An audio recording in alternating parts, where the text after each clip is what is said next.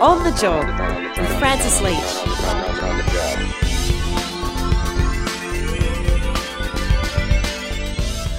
It's On the Job, the podcast all about making your working life better. Francis Leach with you. Hope you're well. I hope you had a good weekend. This thing didn't happen by accident, by the way, the weekend. It's not like the sun coming up and then dipping in the afternoon and then there's a weekend. Like, it's not a force of nature. It actually had to be campaigned for and demanded, and a lot of people made sacrifices so that we, who are lucky enough to have jobs, could have a weekend and do the stuff that we love to do. It has a history, and its history is a union history, and that's what we're going to do today with our favourite, our favourite Labor historian, the one and only Dr. Liam Byrne. This is On the Job with Francis Leach.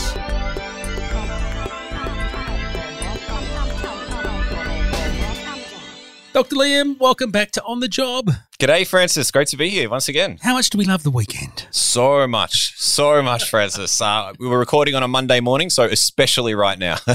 It's funny because I was looking over the last couple of weeks, and there's been a bit of a talk about uh, you know people getting back to the weekend. If you're living in a part of Australia which has uh, all four seasons, not just the dry and the wet, uh, the sun coming out, and people enjoying the weekend again. And I spoke to my dad, and he reminded me that there was a time when he had to work on Saturday mornings. yeah, And he remembers other people having to work all Saturday. yeah. And the weekend wasn't a thing. There was a half day on a Saturday and maybe Sunday when nothing was open. And so it wasn't as much fun. So I thought, there must be a history to the weekend. I reckon Dr. Liam knows about this.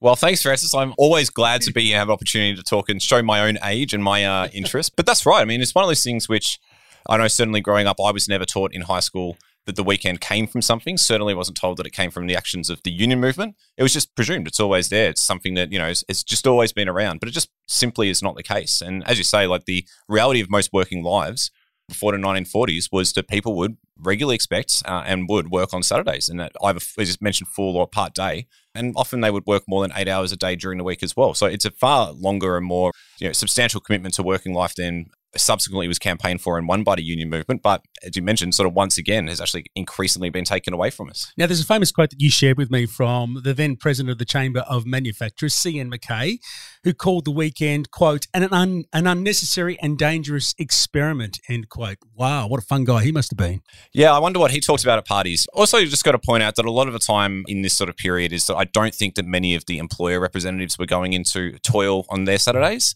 So there is a certain element here where, if, uh, you know, what's good for the goose is good for the gander. Is that the saying? I don't It know where I got that from. Good for the goose, good for the gander. Is that a thing? We'll go with that. I think it is. Okay, well, hopefully nobody will write in angrily and sort of condemn my use of that colloquialism, which is just randomly comes to me. I don't think I've ever said it before, but I decided this was the moment to bring it out.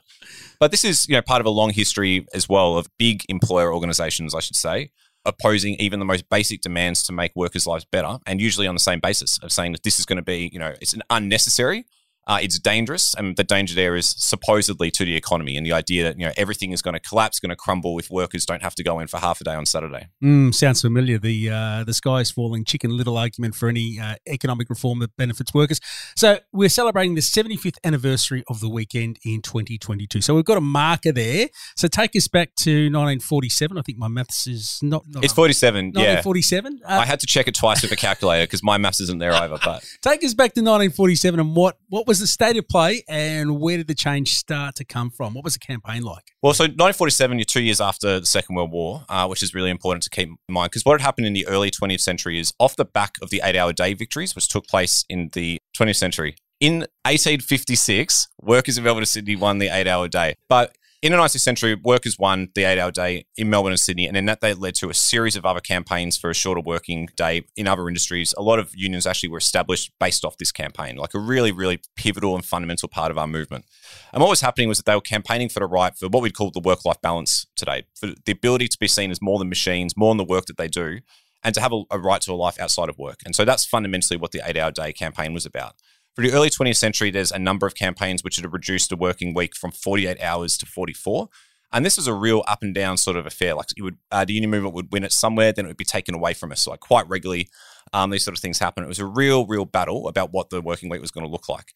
Come to the 1930s and the Second World War, the union movement is increasingly arguing for the 40-hour week, which is 40 hours over five days. So two days free, which is would be the weekends. Now, then the Second World War erupts. Uh, and for the duration of the Second World War, the union movement put aside a number of our demands on the basis of contributing to the war effort. So it's a very clear idea. If we're going to win the war, we're going to need to sacrifice. So that's what we'll do. But once the war was won, uh, which it was in 1945, there's this real pent up demand for people who sacrificed so much to win that war to support the war effort to get these basic rights that would make their working life better in the new era that was being promised. And fundamental to that was the idea of the 40 hour week with two days not where you not no longer be at work. So getting rid of that Saturday work, and so that was the genesis of the forty hour uh, campaign, which is the weekend. And at a time when the uh, the Curtin government was in power, so a more sympathetic ear to the demands of a forty hour week, and of course the Chifley government following on from that. Was that pivotal? That sort of coming together of a a Labor government built off the back of support from the Labor movement and the demands for change? Oh, absolutely. And Curtin, as opposition leader, had promised to implement the 40 hour week in 1937. It's actually one of the things that the Australia had signed up to an International Labour Organization standard about it. And so he was going to use uh, sort of basically say because we have this treaty that we need to do that. But of course, by the time he became prime minister, Australia was at war. So that a lot of those things again were put on hold because of the dire need to maintain the war effort. But the other thing that Curtin did during the war was that he promised that after the war was won, the sacrifices would be redeemed, I guess, by creating a new era that would be far more just and equal than the one that had come before. Because, of course, just before the war was the Great Depression. So that's what a lot of people's experience was economic calamity and then war. You know, it's an incredibly tough time. So Curtin promised that, you know, things would be better. We've all come together. We're all getting through the war effort together. So what we'll do is we'll keep that spirit after the war and we'll build a better Australia. Unfortunately, Curtin dies in 1945, so he doesn't get to, tragically, doesn't get to live to see that. But then, as you mentioned, Chifley's uh, government then sort of maintains it and begins to institute what was known as post-war reconstruction. And a lot of that was based on um, the fundamental part of that was full employment. So the idea that the government had a responsibility to create the conditions to allow everybody to have a job. One of the things that that sort of ensured as well was that there was a relative change in the balance of power between capital and labor, by which I mean before the war, big business basically just saw workers as, you know, people who sold their ability to work on the labor market. So they commodified workers. They just saw us as the, you know as the work that we could do. But after the war, that balance had shifted because there was full employment. It meant that it was harder to treat workers as disposable, harder to make workers sort of kind of go this dog eat dog competition for each job. And that set conditions for a union sort of renewal and the ability to actually demand some basic fundamental rights that would make life better because things weren't just weighted totally against workers as they had been beforehand. So, how did the campaign start after the war to make sure that there was a proper weekend for workers, a 40 hour week, and Saturday, Sunday for rest, leisure, and family life? Well, it's pretty incredible. So after the war, you see these strikes taking place in a number of different industries once employers and the government refused to give the really basic increases but in wages and conditions and so on that was being requested by working people. So one of the big demands at this time, of course, was the 40-hour week. And so in this period, there's basically there's mass campaigns. There's even the threat by the ACTU of national industrial action over it, which in the end we didn't have to take. But you know, it's, it's a huge thing to be you know sort of putting on the table there was a lot of campaigning to government because while the Chifley government was you know very good for workers' rights in lots of ways, they were actually a bit obstructionist on the 40 hour week for um, various slightly complicated reasons, but meant that the ACTU did have to try and push them because they were trying to get through all these other industrial relations reforms at the time. And it was also definitely undertaken within the court, which existed for the Industrial Tribunal, which is known as the Arbitration Court. And so this was this incredible sort of you know, active public advocacy that went for just over a year and a half from 1946 to September 1949, which involved advocates, which involved hundreds of witnesses being brought forward, giving exhibits, all this sort of stuff, which is this like massive, massive sort of social debate that was taking place about whether or not the weekend should be introduced. So this is before the era of Facebook and TikTok and other digital campaigning tools. So are we talking lots of mass meetings, lots of town halls, lots of marches? Yeah, oh, absolutely, all those things. It's uh, it's a real shame that TikTok didn't exist because it'd been quite wonderful to see. you know, because a lot of you know at a time uh, back in the 1940s, you would see people in quite well pressed suits and so on, you know, doing this sort of like public advocacy. So it's a little part of me that would really, really love to see campaigning and that kind of you know in top hats and so on, but uh, on the employer side, not the union side. But it's one of the things that the way that the union movement works, of course, is that whenever there's something that's done in a courtroom, behind that is worker organization and there's all the you know union members taking action and getting active. So you can't have something like the you know demands to you know, totally change the way work is done in your working week without that getting social support. And it's the union movement drawing its greatest strength to do that, which is its members. And so you know there's a culture of education, a culture of argument, a culture of debate in workplaces all across Australia because there were strong union members who were committed to it, who were going out there and making the argument about that it was possible, why it was a good thing, and why action could make it happen. And why it wouldn't seek the economy like employers were claiming and still claim whenever there's, as we said, an attempt to try to improve the lot of workers.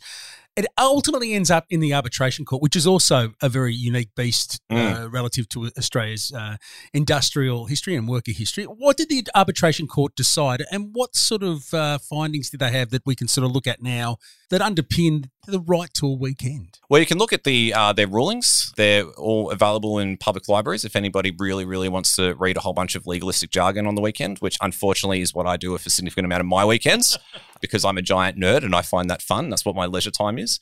But one of the things that was really, really interesting at the time was that one of the employer lawyers, so they, you know, the people who would be hired by the big employer groups to go and make their case at the arbitration court, he referred to the ACTU's case for the 40 hour week for the weekend as being based on uh, sentimental and philosophical considerations. I really loved that quote because it's one of those things where he thought that was an insult. But I actually think it's really lovely. This sort of idea that what the union movement was trying to say and what it was articulating was yes, an economic case, absolutely. And there was arguments about productivity, and there was arguments about the introduction of new machines and new methods of work during the war meant that the economy was more productive. So of course you could absorb this reduction in work time. That was you know an economic argument the union movement made. But underneath that, there's that bigger argument which exists as well, which is that working people are more than the work that we do, and we have a right to a life outside of the workplace. That we shouldn't be reduced to the status of machines. We should have the ability to do all the things that we want to do in our time, whether it's nerding out at the state library over old arbitration court records, going to the football, you know, going to a place of worship, just spending time with family today, Netflixing, whatever. This is, on one hand, a sentimental and philosophical, uh, philosophical consideration, but life includes sentimental and philosophical consideration. You know, our life is not just the economy; our life is what we live. So, did the economy collapse? Did it all fall apart as uh, the employers were saying it might? And there would have been some, I, I reckon, some absolutely hysterical and uh, crazy claims by employer groups about what was going to happen. Uh, what were they, and did it unfold? In short, no. The economy did not implode. Uh, and of course, there was economic difficulties coming out of the war, um, as you'd expect. But this was actually the post-war era, which was one where it was a real attempt to bring together different sections of Australian society to work cooperatively in a way that they hadn't during the Great Depression and otherwise.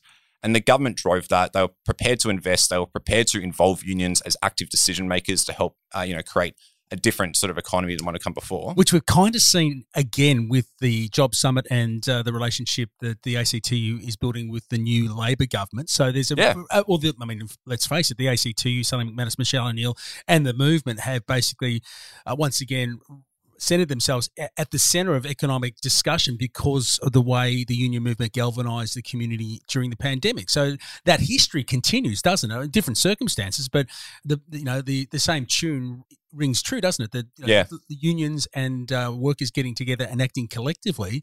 When the chips are down, that's where the rubber hits the road. How many more analogies can I fit into?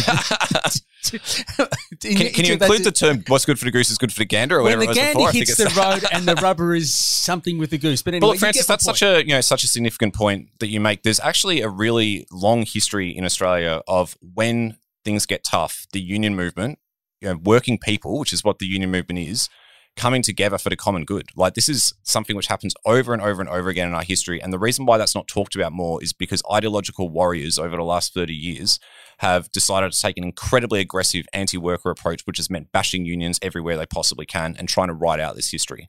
But the reality is in the post-war era is that unions bought into that. And, you know, a significant amount of the employers as well, should be said, did buy into trying to create a different economy than the one that existed before, a less combative one. And the result of that, underpinned by full employment and government investment, was consistent economic growth for 30 years. Like a sustained period of economic growth, which demonstrated that not only did the world not collapse uh, when they introduced the weekend, but actually over the period that followed, Australia continued to grow and continued to be productive because, funnily enough, treating working people decently and allowing working people to do things such as restore themselves after a hard week's work good. It, like it actually helps economically. And the arguments that the ACTU made about the fact that you know there've been changes in the way production was organized, different machines, different sort of things during the war, and that would sustain, that would allow the economy to absorb the uh, reduction in work hours was true. I mean that that was proven over that sort of period that came. Like that wasn't coming out of one of the employer groups said it was Alice in Wonderland logic, but it wasn't.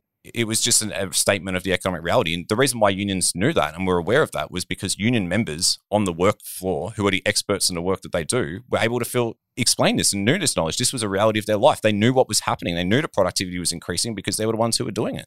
What was happening around the rest of the world at this time? So, Australia, uh, we've talked about this in the past, Dr. Liam, that Australia and the union movement in this country was often at the forefront of systemic change that then sort of found its way into other jurisdictions around the world as the labour movement internationally uh, also was pushing for, for similar things. Were we ahead of the curve when it came to establishing a 40 hour week and a bona fide weekend? No, there was examples elsewhere, and pretty much by this period, once you start to get into the 1940s, a lot of that role that you mentioned of Australia played in terms of industrial relations as being re- really on the forefront had begun to recede, and a lot of other countries had begun to catch up to us.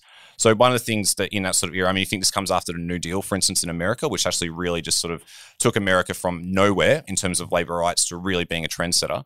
Um, but you know, one of the things that Australia was very influential in at this time was actually the policy of full employment. And Stuart Macintyre, who was a, a wonderful Australian who, historian who unfortunately passed away last year, he wrote this defining book on the post-war experience, and he talks about what was referred to as the positive approach, which is basically Australians, um, members of you know the union movement, of course, particularly the Labor government, made a really, really strong argument internationally about the need for full employment to be the basis of everybody's policy making, and to use that as a way to make sure that economies were actually building off each other, like and not reducing themselves to the zero sum game that we'd seen during the Great Depression. And so, in that regard, actually, Australia did play this really positive role and, propelling this sort of idea about full employment as being the basis of economic policy in developed countries around the world. But a lot of the stuff that we'd seen previously, so you think, for instance, at this time, this is when the National Health Service is being built in Britain. Australia didn't have a similar service for 30 years until after that. So a lot of the sort of, you know, the drive to change things, and there's no uh, sort of like mystery as to what happened in 1949 that began to end sort of like status as being one of the great examples of progressive reform, which is the election of the Menzies government and the long era of conservative rule that sort of followed, which actually really stymied those sort of energies. So there are other battles to come when it comes to working hours, the shape of the working week, and workers' rights. What are some of those other key battles that uh, bring us to today? Well, some of the big ones that followed after this was that there was the campaigns to extend annual leave. Uh, of course, you know the right to life outside the workplace includes things like the right to get away, go on holiday, um, and so on. So annual leave at this time generally is about one week. It got expanded in the 60s and the 70s into three weeks and then four weeks, which is incredibly important. There's also other forms of leave and right to a life outside of the workplace, which is often not considered in the same way as, as the weekend, but things like maternity leave, which began to be a right that was afforded from 1979. In the late 70s and the early 80s, there's also a big, big campaign that's taking place, particularly by the Metal Workers Union, to reduce the working week down to 35 hours. Uh, and a lot of the arguments that they made actually were quite similar to what was being made for the 40 hour week. Ultimately, they weren't successful in winning 35 hours, but they were successful in reducing the work week down to 38, which over the years to follow became the new general standard. So it's really, really significant. Again, that involved strikes, that involved mass meetings, that involved you know, huge, huge public uh, demonstrations, a lot of intellectual work. So a lot of sort of like combating the arguments of the employers who, funnily enough, suggested that the entire economy would collapse if they had the 38 hour week very, very much a replay of these earlier sort of situations. In other industries, more specific industries, there's been reduction of work uh, time as well. But what we've seen since then, unfortunately, is that a lot of that momentum has been lost. Yeah, well, that's one of the things that you mentioned to me before we did the podcast is that the battle for the weekend is still going on because of the nature of the way work has changed, uh, mm. the, uh, the the 24 hour economy yeah. and cycle in which we live, the casualisation and uh, and labour hire work that people now have to do, and we know that about six percent of the population is working more than one job at a mm. time mm. to even get close to putting food on the table. So the idea of the weekend, in some sense, is under threat once again. Yeah, that's right. And you know, other aspects you think about what happened to penalty rates to a significant chunk of uh, different industries a few years ago, where you know the, the, recognition that the weekend was important, that it had a social utility, and so you get paid more when you you work on it. Like that was reduced for a large number of workers. Like we see that you know so many workers say either can't get enough hours to work or massively working over the hours that they're supposed to be doing anyway. Like all the sort of you know the historic markers that we set down are under attack and I don't think it's a coincidence that that happens at the same time as we've had that aggressive neoliberal sort of attack on unionism in, um, more generally. It's because these things that we said to begin with don't just fall from the sky. They're conscious policy choices which are made to allow these environments to occur.